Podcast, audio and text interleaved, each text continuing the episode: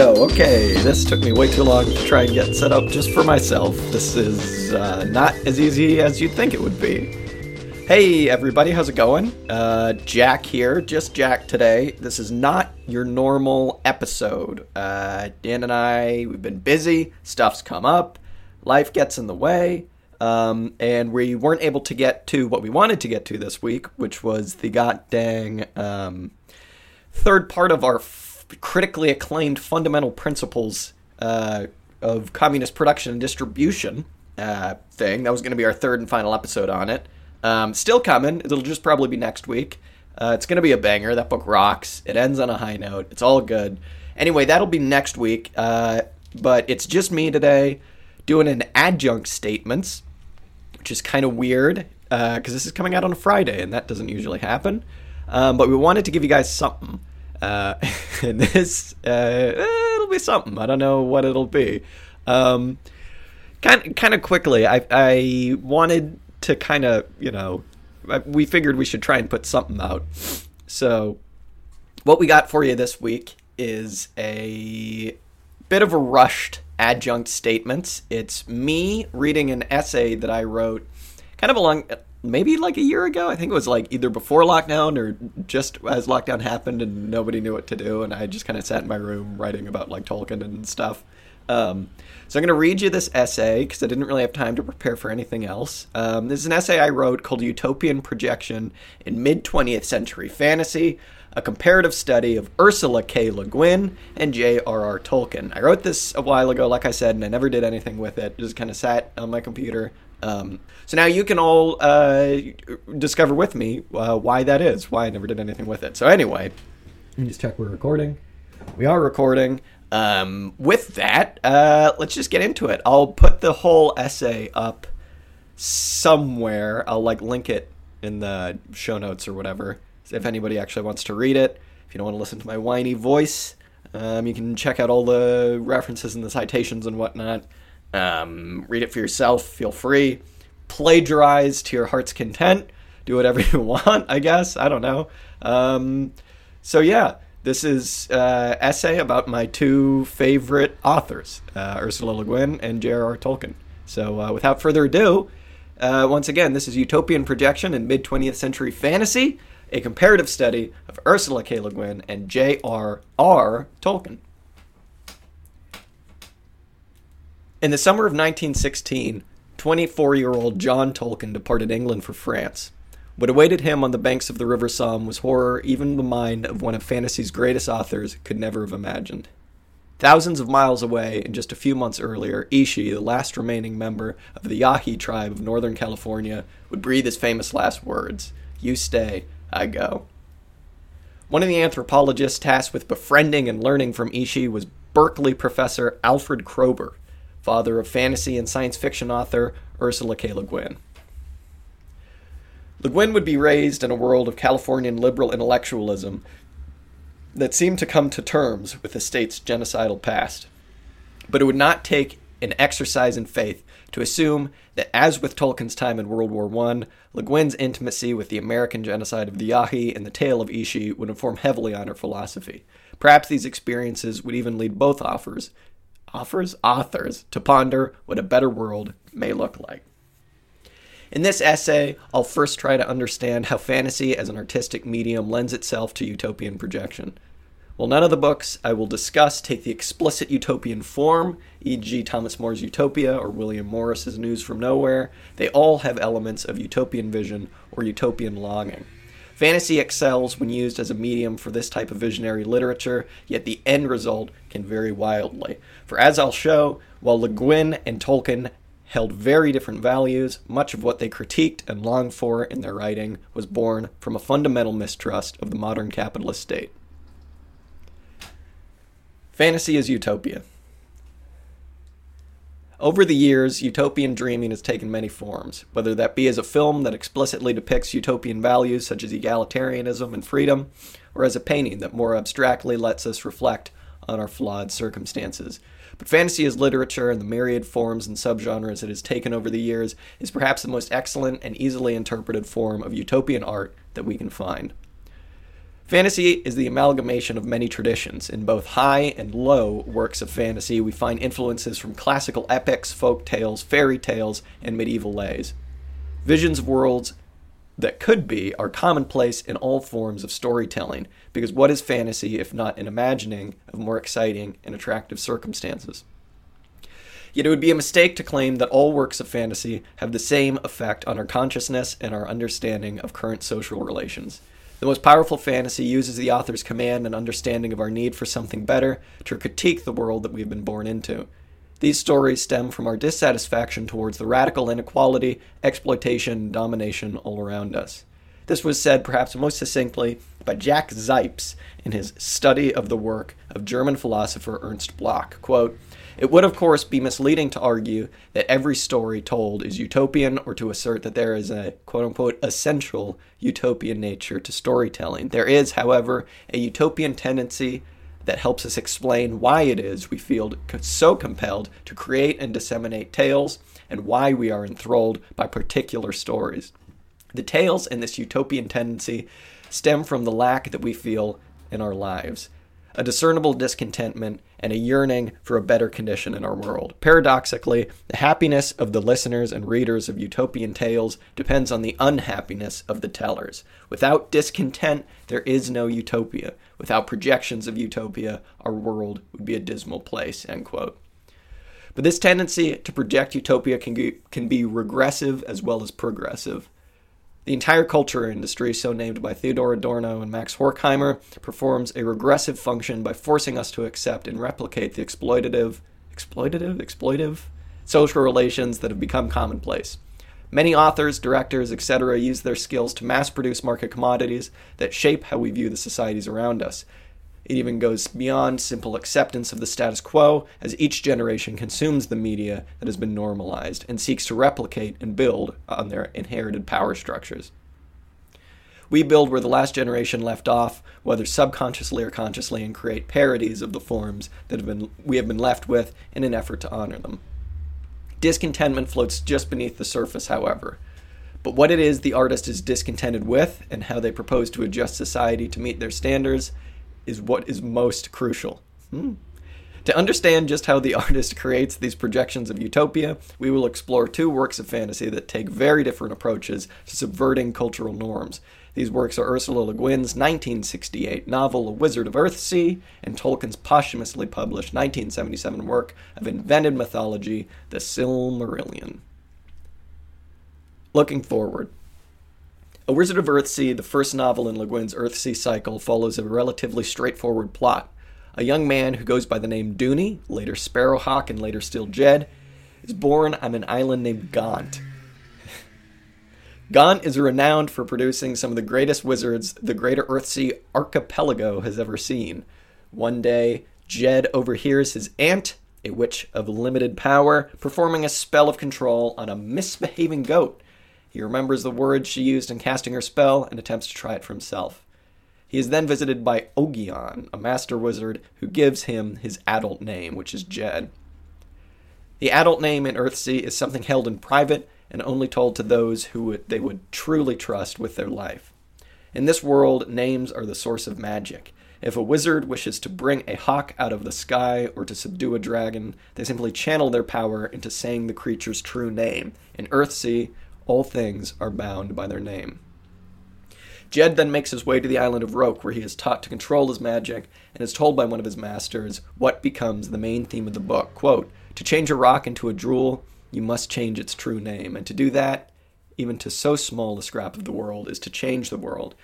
You must not change one thing until you truly know what good and evil will follow from that act. End quote. Ged, of course, later makes a fatal error in this regard in meddling with the dark side of magic. In an attempt to impress his fellow students, Ged releases a terrible shadow creature into the mortal world. It nearly kills him and then vanishes away. The rest of the novel deals with Ged attempting to banish this creature back to its own realm.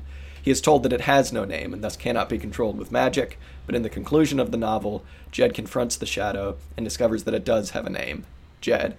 It is only after realizing that the darkness he has unleashed into the world is very much a part of himself that Ged is able to learn his true place in the equilibrium of nature and take the shadow out of the world from which it does not belong. Firstly, it is important to note the influence of Eastern philosophy, specifically Taoism, that emanates throughout A Wizard of Earthsea. Taoism and the concept of acting as a part of a greater balance plays a major role in much of Le Guin's writing, perhaps most notably in her 1971 novel, The Lathe of Heaven. For Le Guin, a better world can be brought into being by recognizing, just as Ged recognized in his climactic confrontation with the Shadow, that we are all but parts of the greater whole. We must realize that darkness is just as much a part of this whole as light. Utopia, then, in Le Guin's perspective, is projected as one where mutual aid plays as much of a role in the well being of oneself as it does in the well being of others.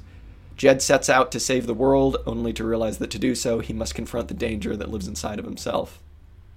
Le Guin set out from the start to make a work of fantasy that was actively subversive and utopian. She knew exactly what she was doing and what her message would be from the very start, and designed a novel that would project her vision of a better world. In a 2012 afterword to A Wizard of Earthsea, Le Guin wrote, quote, In many ways, my story did not follow tradition. Its subversive elements attracted little attention, no doubt because I was deliberately sneaky about them. A great many readers in 1967 were not ready to accept a brown skinned hero. I didn't make much of an issue about it, and you have to be well into the book before you realize that Ged, like most of the others, isn't white. End quote. Ged, his aunt Ogion, his best friend Vetch, and just about every other character are all various shades of copper brown and black. As Le Guin continued, quote, I was bucking the racist tradition of fantasy, but I did so quietly and it almost went unnoticed, end quote. The tradition of fairy tales and folklore that came from nor- Northern Europe were those which Le Guin knew best and which were most prevalent in American media. In most of these stories and the stories they later influenced, the heroes are white men who do battle against foes of various darker shades. Le Guin goes on to say that in many of the early editions of A Wizard of Earthsea, illustrators and publishers almost always portrayed the main character Ged as the typical white skinned, fair haired hero that the industry was used to. In the novel, we also find very limited references to war. The only reference to fighting, such as the brief raid that takes place at the beginning of the book by the Kargish Raiders, perhaps the only overtly white characters in the novel. Quote, war as a metaphor is limited, limiting, and dangerous. Le Guin would write, I guess, end quote, I guess. This is odd and a work of mid 20th century fantasy. All fantasy of this type was, and indeed still is, compared against Tolkien's 1954 1955 The Lord of the Rings trilogy, in which battle is an essential part of the narrative. This is absolutely the case the more pulp fantasy gets, as Robert E. Howard's classic tales of Conan the Barbarian, and the like revolve almost entirely around acts of valor and prowess in battle. Le Guin would also go on to state, quote, There are no wars in Earthsea, no soldiers, no armies, no battles, none of the militarism that came from the Arthurian saga and other sources that by now, under the influence of fantasy war games, has become almost obligatory. I didn't and I don't think this way. My mind doesn't work in terms of war. My imagination refuses to limit all the elements that make an adventure story and make an exciting danger, risk, challenge, courage to just battlefields. A hero whose heroism consists of killing people is uninteresting to me, and I detest the hormo- hormonal war orgies of our visual media, the mechanical slaughter of endless battalions of black clad, yellow toothed, red eyed demons. End quote. War in fantasy, especially in its cinematic form, is commonplace. What would a film set in a perilous realm be without some kind of climactic battle? A box office flop, one would expect. Yet we accept the slaughter of those so called demons as we accept the news of yet another drone bombing, a famine in faraway Yemen, or a bloody coup in South America. When she consciously turned the attention and purpose of fantasy away from the bloody crusade and against the forces of them by the enlightened forces of us and towards the inner, much more personal struggle of good versus evil, Le Guin was being actively subversive. For Le Guin, writing was much was as much about creating an enthralling story with a vibrant world as it was about disrupting the commodity market most fantasy now falls into. Writing at a time when sales agents were well underway in their takeover of literature, when they had just as much to say as about what should be taken out of or added into a piece of literature as any editor, Le Guin was making these active subversive elements to her knowledge, to her no- novels even, in an effort to disrupt the status quo. Quote, right now, Le Guin would say, in a 2014 speech at the 65th National Book Awards, we need writers who know the difference between the production of a market commodity and the practice of an art, end quote. And so, perfectly in line with Bloch's theories on the nature of utopia, Le Guin's visions of utopia and Earthsea are a reaction against what she perceives as flaws under under undermining society. I think that should be underlining society. Whatever. As she found an as she found an outlet for her discontentment in the world of Earthsea, so too would Tolkien, but in an altogether different way. Looking backward, Tolkien's novels, specifically those of the Legendarium, the body of work that includes but is not limited to the Silmarillion, the Hobbit, and the Lord of the Rings trilogy, are not so progressive as Le Guin's fantasy. The main characters are white. They're mainly men, and mainly of their problem, oh, many of their problems are solved via battle. The backwards, male dominated, and Eurocentric take on fantasy clearly hinders Tolkien's work. As said by Jack Zipes when discussing The Hobbit, quote, this destroys the forward look of Tolkien's utopia, for he inadvertently promulgates notions about women which hark back to feudalism. This is Tolkien's quandary. Essentially, he wants to move forward toward a new humanism while moving backwards. End quote. But it is indeed through looking backward that Tolkien also finds his inspiration for utopian projections. The Silmarillion is certainly not a modern work of literature. These are tales influenced directly by Northern European folk t- folklore and mythology, such as the Arthurian cycle and the epic poem Beowulf. Indeed, in an oft quoted passage from a letter to publisher Milton Waldman, Tolkien would explain his purpose in writing them on the myths of the Silmarillion. Quote, I had a mind to make a body of more or less connected legend, ranging from the large and cosmogonic to the level of romantic fairy story. The larger founded on the lesser in contact with the earth, the lesser drawing splendor from the ba- vast back cloths, which I would dedicate simply to England, to my country. End quote. To Tolkien, the stories which would eventually become those of the Legendarium would be, by nature, replicas of tales of eras past. The Legendarium would go on to not only be influenced by these centuries old traditions, but be an homage to them, specifically an homage to the traditions of Northern Europe. Tolkien was a devout Catholic, and his patriotism for England was never in question. He seems to have been a typical middle class English Tory, though publicly commenting on politics was never exactly something that interested him. He famously hated Frank Herbert's 1965 science fiction classic Dune for reasons that one may assume could have had something to do with its explicit drug use and sharp anti religion messages. Tolkien was a self described hobbit, claiming in another letter, quote, I like gardens, trees, and unmechanized farmlands. I smoke a pipe, and I like good, plain, unrefrigerated food, end quote. He would later make it clear that in the same letter, in the same letter, that though he loved Wales and the Welsh language, he found the Irish language wholly unattractive, but still enjoyed the occasional sojourn across the Irish Sea to visit the beautiful green land. He also detested French cooking. One could be forgiven for making the mistake that Tolkien sounded like a man with a distaste for the different, simply by virtue of it being unfamiliar. While I would not go so far as to call Tolkien a xenophobe, it does seem clear that this was a man who was stuck to what he knew and found great happiness in it. Perhaps it was his upbringing that left him adverse to leaving home. Perhaps still it was his stint in the British Army that allowed him to see the value in what he had back home gardens, trees, and good food. These were the little things that eh, that army life, especially in 1916 along the upper reaches of the River Somme, did not provide. The Silmarillion, Tolkien's cosmogonic mythopoeia, to use his own word, is an excellent source to contrast with Le Guin's A Wizard of Earthsea, as the utopian themes and cultural subversion are much more passive. Recounting the plot of the Silmarillion is a difficult task, as the novel spans ages, planes of existence, and has an index full of names, places, and events partly in an invented language, but the broad strokes will suffice neatly enough. There was Eru the One, the first se- section of the Silmarillion, titled The Ainulindale, begins, who in Arda was called Iluvatar, and he made first the Ainur, the holy ones that were the offspring of his thought, and they were with him before aught else was made. In the Silmarillion, there's only one true god, Eru Iluvatar, but these Ainur, split into the more powerful Valar and the less powerful Maiar, retain some godlike qualities. Eru himself is the only creator in the strict sense of the word. But when he created the Ainur from his thought in the void, Eru imbued within them what Tolkien would call a sub-creative impulse. Eru would go on to propound to them themes of music and visions that seemed to be plans for what was to come in the earth and the universe. From here, the Valar, aided by the Maiar, would do their best to create the world, called Arda, as Eru propounded it to them, mostly only creating what they had explicitly seen in Eru's visions. As an interesting side note, the word Ea in Le Guin's Earthsea cycle refers to the world the stories take place in, whereas in Tolkien's Legendarium, Ea refers to the greater universe.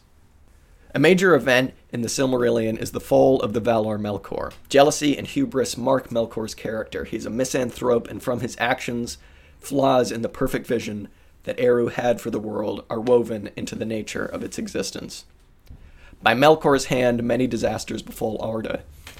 The creation of the savage orcs and other terrible mockeries of life, great battles that would slay thousands, and the corruption of many Maiar, among them Melkor's lieutenant Sauron.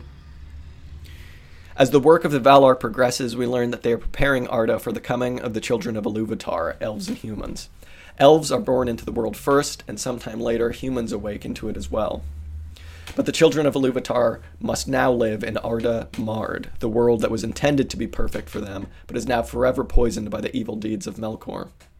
The novel itself gets its title from, a third, from its third section, the Quenta Silmarillion, or the history of the Silmarils. This is the largest section of the greater book. The Silmarils are three gems created by the elf genius Feanor. Suffice it to say that these are gems of unimaginable beauty and that they are greatly coveted by Melkor. The Quenta Silmarillion follows the history of these gems as they fall in and out of the hands of the villains and heroes. If we ignore the various stages which the Ainur spent creating the earth, there are three distinct ages which time is measured in the Legendarium. The first age begins with the awakening of the elves and ends in a massive battle that finally sees the overthrow and imprisonment of Melkor. The second age, dealed, detailed in the fourth section of the Silmarillion, titled the Akallabeth, tells the story of the men enlightened by Eru after their help in the overthrow of Melkor and their battles and various dealings with Sauron. It ends with the confiscation of the One Ring created by Sauron and his defeat in battle. Finally, there's the Third Age, told in the Silmarillion in its final part, of the Rings and Power in the Third Age. This is more or less a condensed version of the events of the Lord of the Rings trilogy. To begin dissecting this dense worth of mythopoeia, we shall use a phrase borrowed from Lewis Carroll and begin at the beginning. It is readily apparent from the very earliest passages of the Silmarillion that the quality Tolkien prizes above all else is that of fellowship or solidarity. This is, of course, the main theme of the Lord of the Rings trilogy, but in the Silmarillion, it is a, necess- it is a necessity to the very creation of Earth. In the opening paragraphs of the Ainulindale, as Eru is propounding to the Ainur the themes of music and visions of the world that will be, Tolkien writes, quote, And they sang before him, and he was glad. But for a long while they sang only each alone, or but few together. Yet ever as they listened, they came deeper into understanding and increased in unison and harmony. The Ainur attempted to recreate the music that Eru had created for them, the very music that would help the world exist or to be. Yet at the beginning, they tried to do so alone and in their own way. They failed spectacularly, and Eru was forced to try again. He emphasized the importance of working together as an orchestra, not alone as soloists. Tolkien used the word harmony literally, for it is only when the Ainur sang together and acted as one, using their individual gifts to make something greater than the sum of their parts, that the process of creation was finally ready to begin. Throughout the novel, this theme comes back again and again, as the more harmoniously as the more harmoniously the characters act with one another, the greater their creations and actions will be. However, if any given character should act solely in their own interest, the actions will lead only to destruction, tragedy, and evil. Above the harmonious singing of the Ainur, however, there was one discordant voice that tried to raise itself above all, el- all others. Melkor at first sang with the Ainur in harmony, but the desire within him to create something of his own, and more importantly, to rule something of his own, was too strong, and he began to weave discord into the song of the Ainur. These two contrasting moments of harmony and discord serve to illustrate Tolkien's philosophy. It should be no surprise to learn that after Tolkien's time in the army during such a brutal period, he found value in solidarity. In the Ainulindale, Tolkien is perhaps reflecting on the flaws of his society. The Silmarillion itself was written in sections over the span of his entire life. It was an era of world history that the West was reacting against ideologies of socialism and communism. During Both during and immediately after World War I, each participant country struggled with domestic pacifist and militarist objection to the imperialist war and its rising inequality. Most notably, this took place in Russia by way of the 1917 revolutions and in Germany with its own revolution.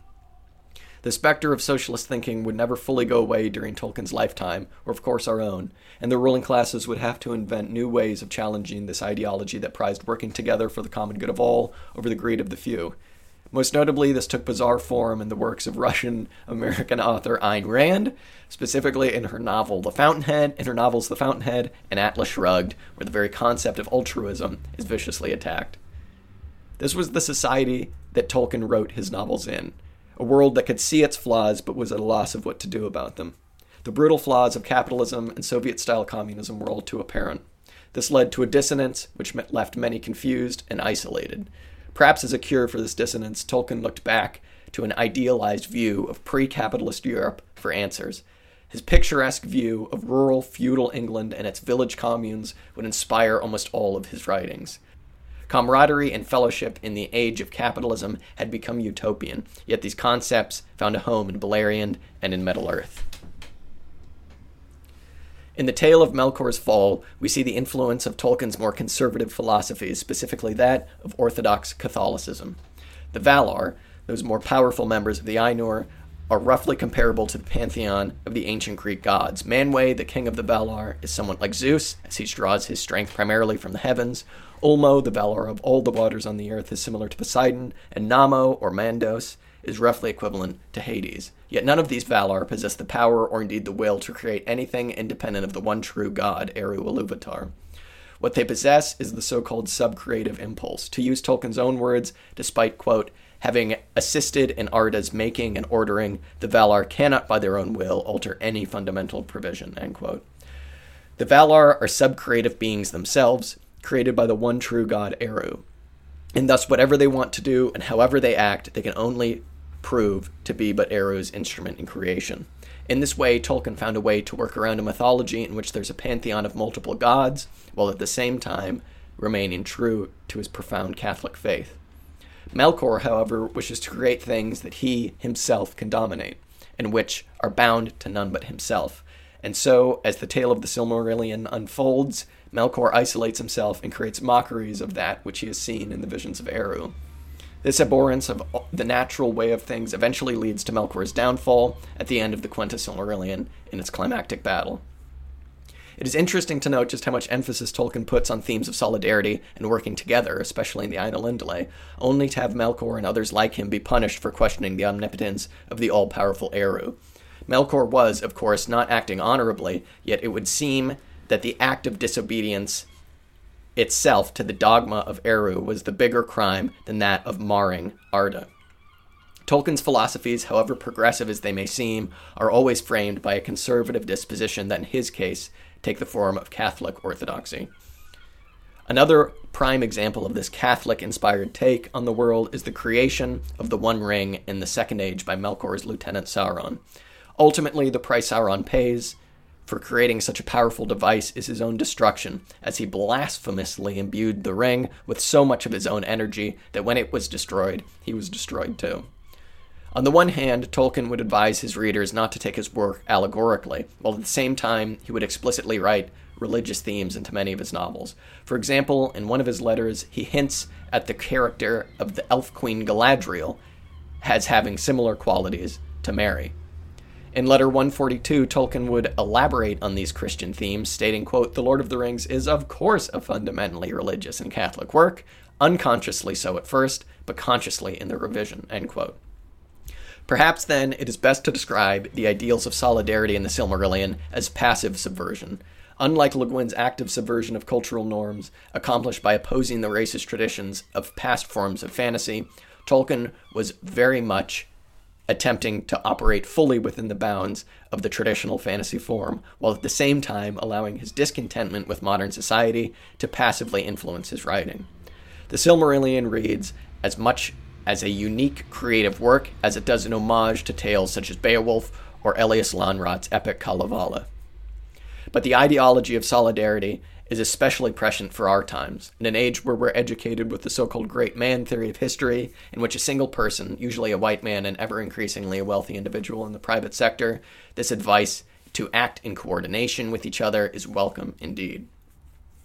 To take just a single example, it will not be through the enlightened actions of those few billionaire philanthropists that we shall achieve salvation from climate change. Tolkien's views on what could be make the Silmarillion an impressive work of art, yet as already mentioned, they tend to look back to the past instead of forward to the future for their influence. Tolkien was by no means a moral relativist. His morality was more influenced by somewhat medieval views on good and evil. In the First Age, after the elves have awoken, the plot for a while follows the life of Feanor. As previously mentioned, Feanor is the elf who created the Silmarils, those gems of unimaginable beauty. Eventually, these gems are stolen by Melkor, who places them in his crown as a mockery not just to Feanor, but to all the Valu, Valu, Valar, and thus Eru himself. The rest of Feanor's life is marked by one bad decision after another, and each choice has evil ramifications for centuries to come. One such evil act is what is described in the novel as the kinslaying. Fed up with the somber Valar and their advice to not just use his powers self- self selfishly, to not use his powers selfishly, Feanor leads a large group of elves away from the land of the Valar and towards the land of the mortals. But to do this, Feanor and his people need ships, and the only ships fit for such a journey are held by elves still loyal, loyal to the Valar. Feanor and his people quickly slaughter a great number of these elves and steal their ships.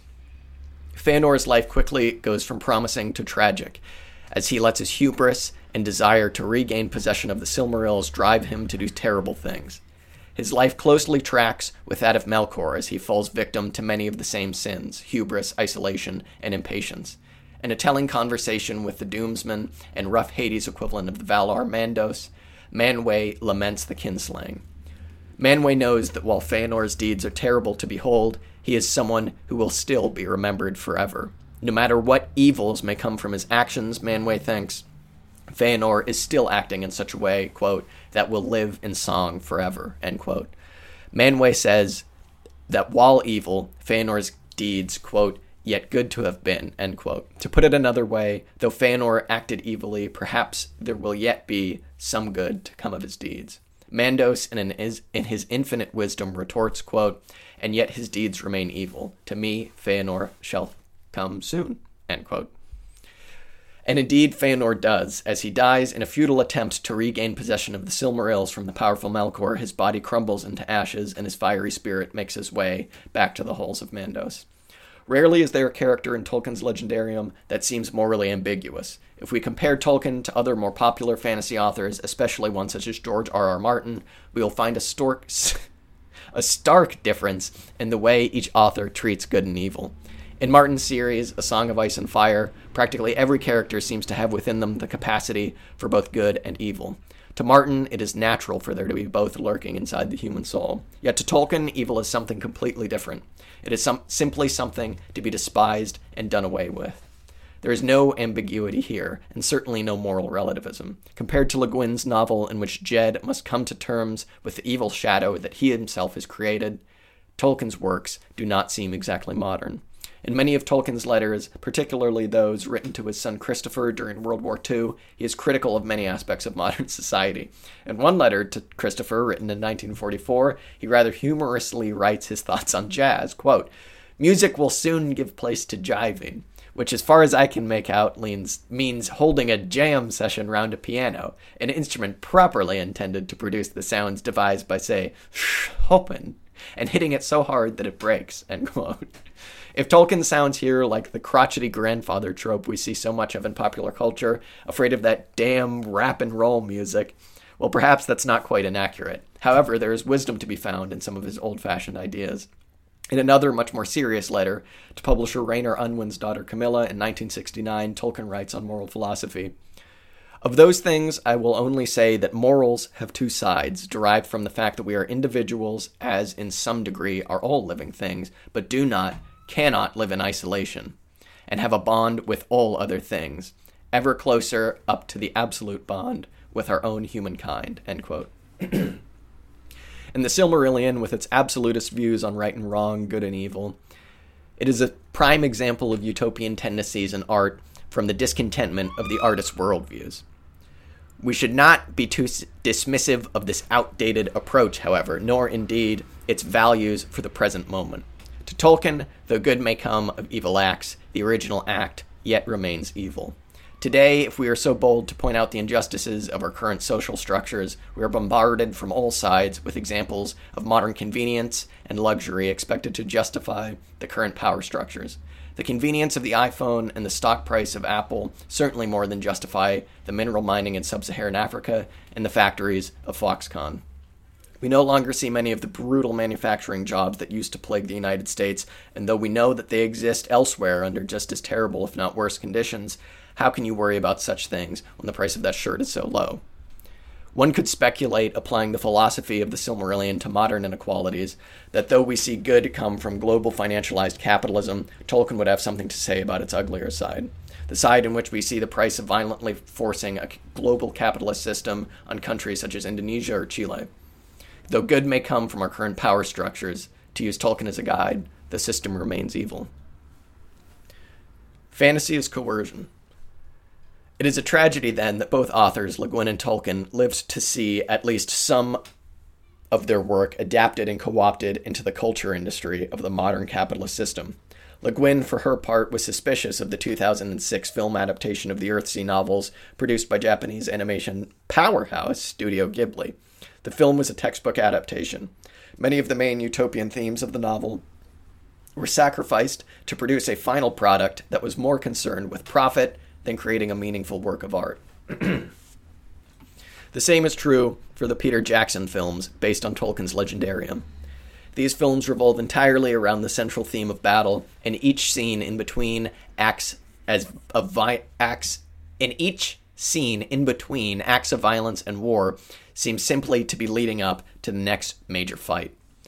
Battle is an important part of the books, yet the Battle of Helm's Deep and the Battle of the Pelennor Fields were simply a means to an end and not, as the films would imply, the ends themselves. The list of everything shocking and blatantly unfaithful about the later Hobbit film trilogy would take a paper all in itself. Suffice it to say that these are three movies that run a combined total of well over seven and a half hours, based on a book coming in at around 300 pages.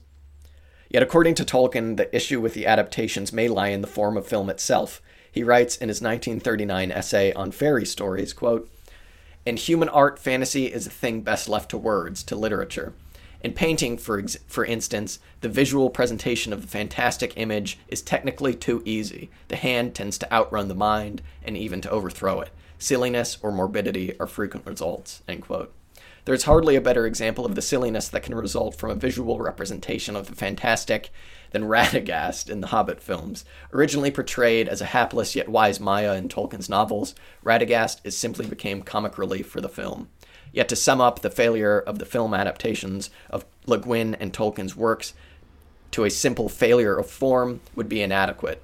The film is an altogether a film is an altogether different work of art than a work of literature and has its own set of constraints and available liter- liberties. While the main constraint on Tolkien's Legendarium or to- Le Guin's Earthsea cycle was simply that of length, for example, publishers did not want to publish the Silmarillion and the Lord of the Rings trilogy together, as Tolkien wished, since it would have been entirely too long, the main constraint on film adaptations is that of profit. Profit in the film industry has led to a corruption of the formula that art is supposed to inspire us with visions of utopia.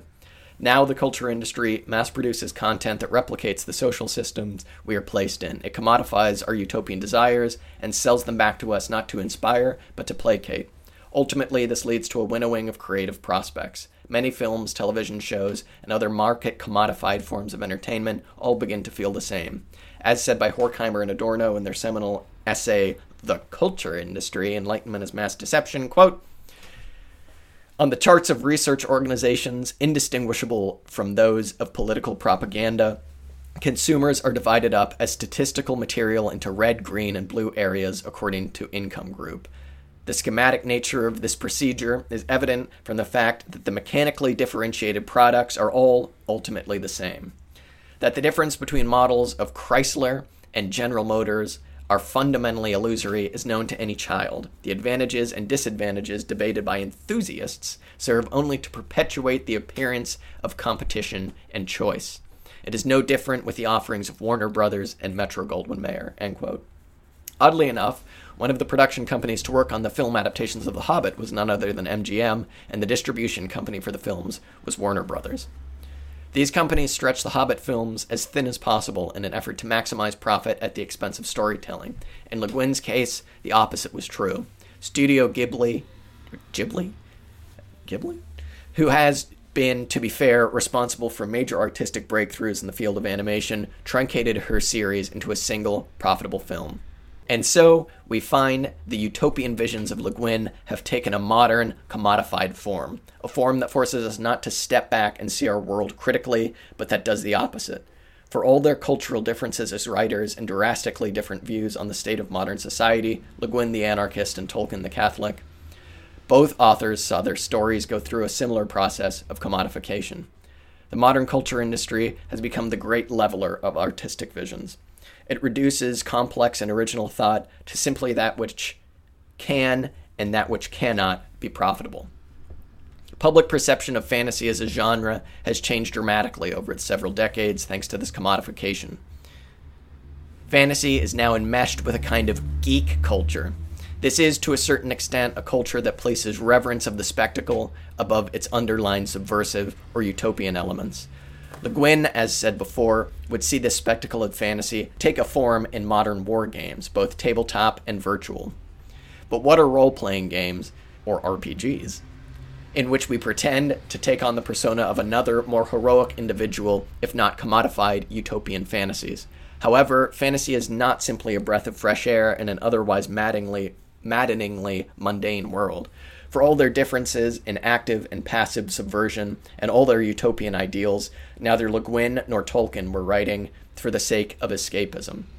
It may be fun to imagine ourselves as Le Guin's Ged or Tolkien's Eärendil in their different, respective, and fantastic worlds, but what we find ourselves thinking about long after a novel is finished is just what made those worlds so alluring.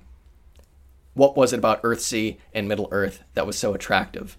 Differences in style and ideologies aside, both Le Guin and Tolkien built worlds that showcase the best of human nature. For Le Guin, it's the inner journey, finding the equilibrium that all things in nature inhabit and discovering your place within it. It is the inner peace and purpose. For Tolkien, it is the joy and solidarity, and similarly to Le Guin, the realization that all living beings must live together and work together in harmony to find a way to develop their own maximum potential. The culture industry penetrates our consciousness with the grossest form of individualism. In consuming these bits of commodified media, our perceptions of utopia are warped. Utopia becomes less about altering the world we live in or the social relations that constrain us, and more about wishing that we were great. Wishing we could be the heroes in these fantastic realms, because perhaps it is us that is the problems, and not these structures of power that exploit us. It is the capitalist myth of opportunity that in freedom, any one of us could become the next Oprah or Steve Jobs if only we were heroic enough. It is the myth of the American dream, and it tells us that if we feel discontentment in our lives, it is simply because we are not trying enough. So we come back to Le Guin and Tolkien, both opposites in personality and in select values, yet neither was complicit in the modern culture industry. We find, both in the progressive forward gaze of Le Guin and the backward longing gaze of Tolkien, tropes of a better world, and in their novels, when all was finished and the last words were written, these worlds did not look too dissimilar. Oh, that was kind of a pain to read all of, and I forgot that it was that long. Um, well, I hope everybody enjoyed that. Um, uh, did, did a little basic quoting of Adorno there, some easy culture industry stuff. Um, but hey, I think the point was made. That probably could have been shorter. Sorry for everybody who had to sit through me talking about the Silmarillion again. Um, again, the book rocks. Go read it. Um, I'm going to get going because I would like to watch the uh, Oakland Athletics beat the Houston Astros because everybody hates the Houston Astros. Um, and yeah, baby, like I said, I'll put the actual text for this linked somewhere in the description. I just got a notification on my phone that says that Trevor Bauer's leave is going to be extended. I mean, just put him in prison, quite frankly. This rocks. I like that, even though it kind of sucks because he's not going to be able to pitch. What are you going to do? Bad guy. Uh, okay, everybody, we'll be back next week with an actual episode. Um, again, sorry, stuff gets in the way. Uh, see you next time. Thank you so much for listening. Uh, this has been Jack.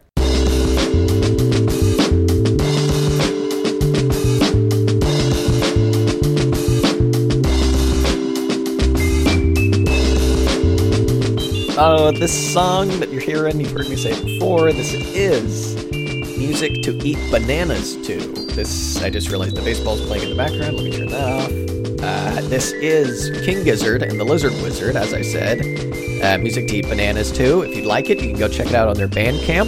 Uh, I think that's just kinggizzard.bandcamp.com. Uh, it's the same people who do the main episode uh, music. It's off of demos thing. Go check it out. It rocks.